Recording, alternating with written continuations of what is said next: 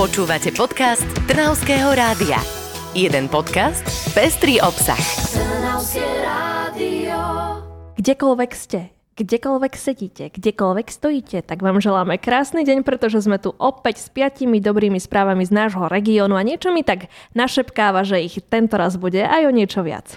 Určite áno, sme tu dnes v zložení Maja Grajfová, Karin Talejková, ešte raz a prajeme krásny deň, akýkoľvek či sobota, nedeľa, pondelok, útorok. Alebo krásny týždeň, pretože tento týždeň sa niesol v Trnavskom kraji, ale aj na celom svete v znamení toho, že patril manželstvám a v Trnave sa dokonca najdlhšie manželstvá aj oceňovali. Karin, teraz by si to zaslúžil manželský pochod, vieš ten zvuk už som sa zlakla, že manželský bosk. A nie, nie, to nebudeme praktikovať. A takže naozaj môžeme začať sviatkom, ktorý sme oslavovali viacerí počas tohto týždňa.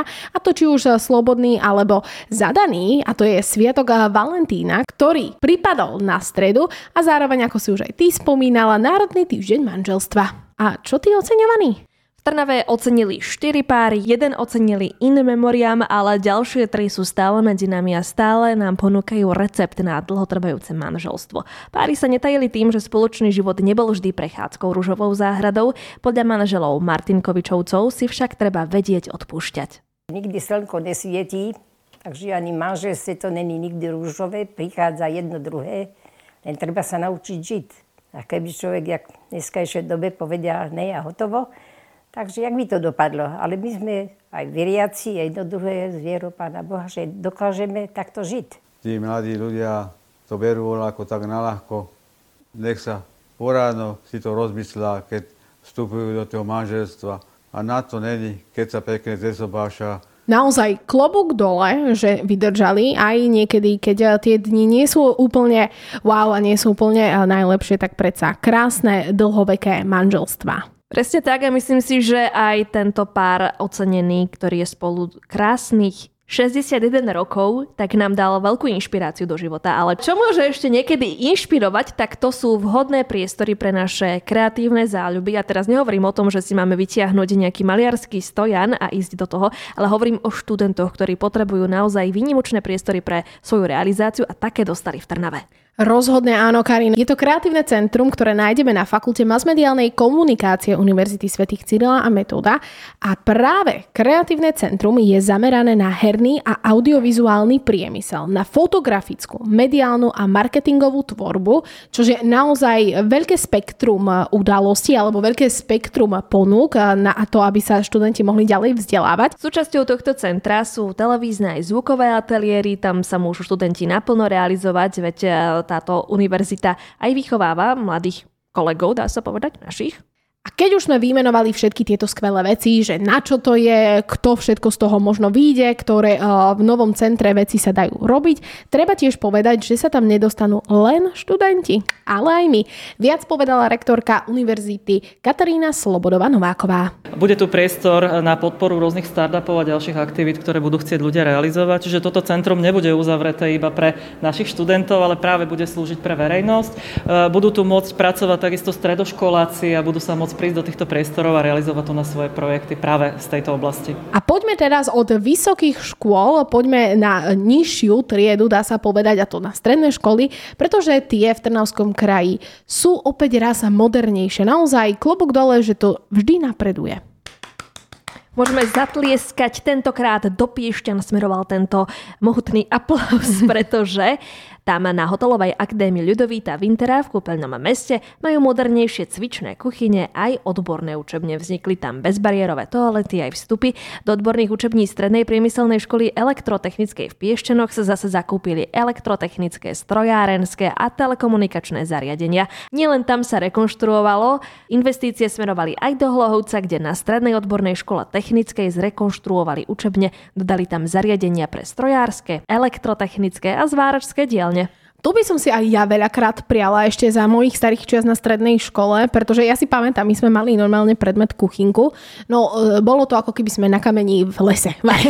ja už som sa zlakla, že si skúšala zváranie oblúkov na strednej škole. Nie, to som robila potom, keď som bola staršia.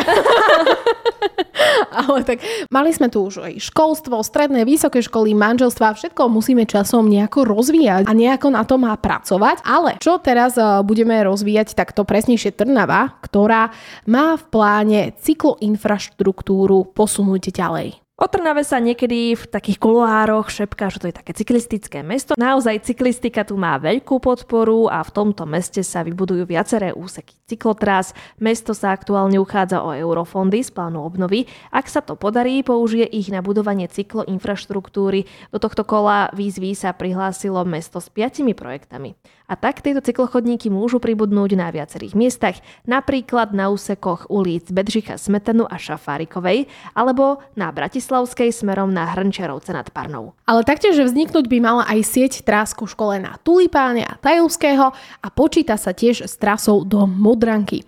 Súčasťou má byť aj vybudovanie lávky pri škole, no a spolu budú cyklochodníky dlhšie než 6 kilometrov. No ale toto všetko je ešte len taký plán do budúcna, že uvidíme, ako to dopadne s tým plánom obnovy, čo všetko sa podarí schváliť, čo je ale isté, že už za chvíľku sa začnú práce na cyklotrase na ulici Jana Botu a na Mojzesovej ulici. Tu začne Trnava budovať už v prvom marcovom týždni a teraz pokračuje primátor Petra Bročka, aby nám viac o tomto povedal. Zatiaľ fungujeme s prísľubom, že celá stavba by mala byť ukončená do konca kalendárneho roku. Zároveň sa čoskoro spustí verejné obstarávanie na kruhovú križovatku pred základnou školou na hranici so študentskou ulicou a tým, že projekty vlastne do seba budú zapadať, sú projektovo pripravené tak, že vlastne budú koexistovať, tak vytvoríme vlastne úplne novú dopravnú štruktúru v tejto časti mesta.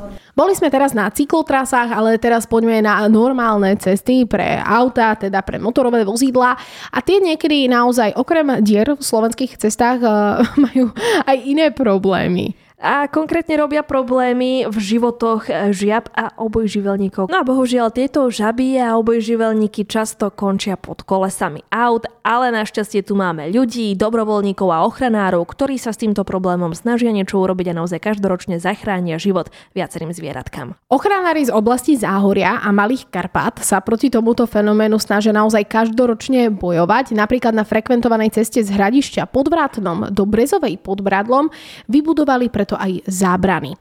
Predstaviť si ich môžeme ako napríklad nízke hradby na krajniciach a prenášanie obožilníkov do mokrade zabezpečuje záchranná stanica z Brezovej pod Bradlom. Situáciu monitorujú naozaj každý deň, takže sa k tomu aj prispôsobujú, že kde budú práve títo ochranári alebo dobrovoľníci zachraňovať. No a počas tohto víkendu dokonca budú uh, budovať zábrany na Cerovej a pozývajú aj ďalších ľudí z verejnosti, tak ak máte čas, tak tam choďte a zachránite. Zachránite život žabe, veď ako sa hovorí, postavíš hrádzu, zachrániš žabu. To sa hovorí? Nie. Ja som si myslela, že iba poposkaj žabu a nájdeš princa. Nie, ja som skôr naražala na uh, zabí bobra, zachrániš strom. Jaj, dobre, dobre, dobre, Karin, vidíš, máš to ten živočíšny svet prelustrovaný.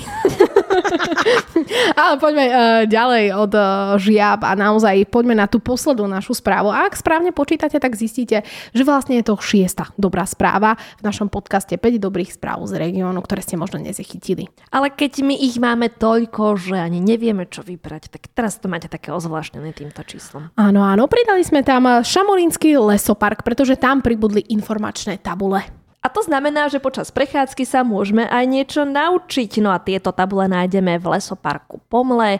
Podarilo sa tam vymeniť informačné panely. Ich zmena už bola potrebná, pretože tie staré boli už aj poničené, už aj také že zatečené, aj vandali sa na nich podpísali. Celkovo v lesoparku ale teraz pribudlo už 7 nových panelov, ktoré vyrobili z prírodných materiálov. Návštevníkov informujú v štyroch jazykoch o histórii, o vtáctve aj o živočíchoch, ktoré tej, tejto lokalite žijú. Tak nie len to, že sa niečo prirúčite, možno aj iný jazyk ešte sa k tomu aj naučíte, lebo naozaj v štyroch jazykoch je to podľa mňa celkom fajn. Áno, tak uh, treba si toto pomlé prejsť asi tak 10 krát, pozrieť si, že jedna veta znamená toto. Aha, aha, aha. aha budete na úrovni B2 z ničoho nič. Ale myslím si, Karin, že sme naozaj už v závere tohto podcastu pre dnešok. Verím tomu, že ste si užili celý valentínsky týždeň. Dá sa povedať, že tento týždeň bol naozaj valentínsky. Áno, alebo v znamení tých manželstiev, ktoré sme takisto spomínali. Tak verím, že vaše manželstvo vydrží to. Ale aspoň do budúceho víkendu, kedy tu budeme opäť s ďalšími dobrými správami z nášho regiónu. Prepačte, niekedy to treba aj takto na srandu obrátiť. Ďakujeme krásne za počúvanie, no a počujeme sa aj vo vysielaní v Trnavskom rádiu. Počúvali ste podcast Trnavského rádia. www.trnavskeradio.sk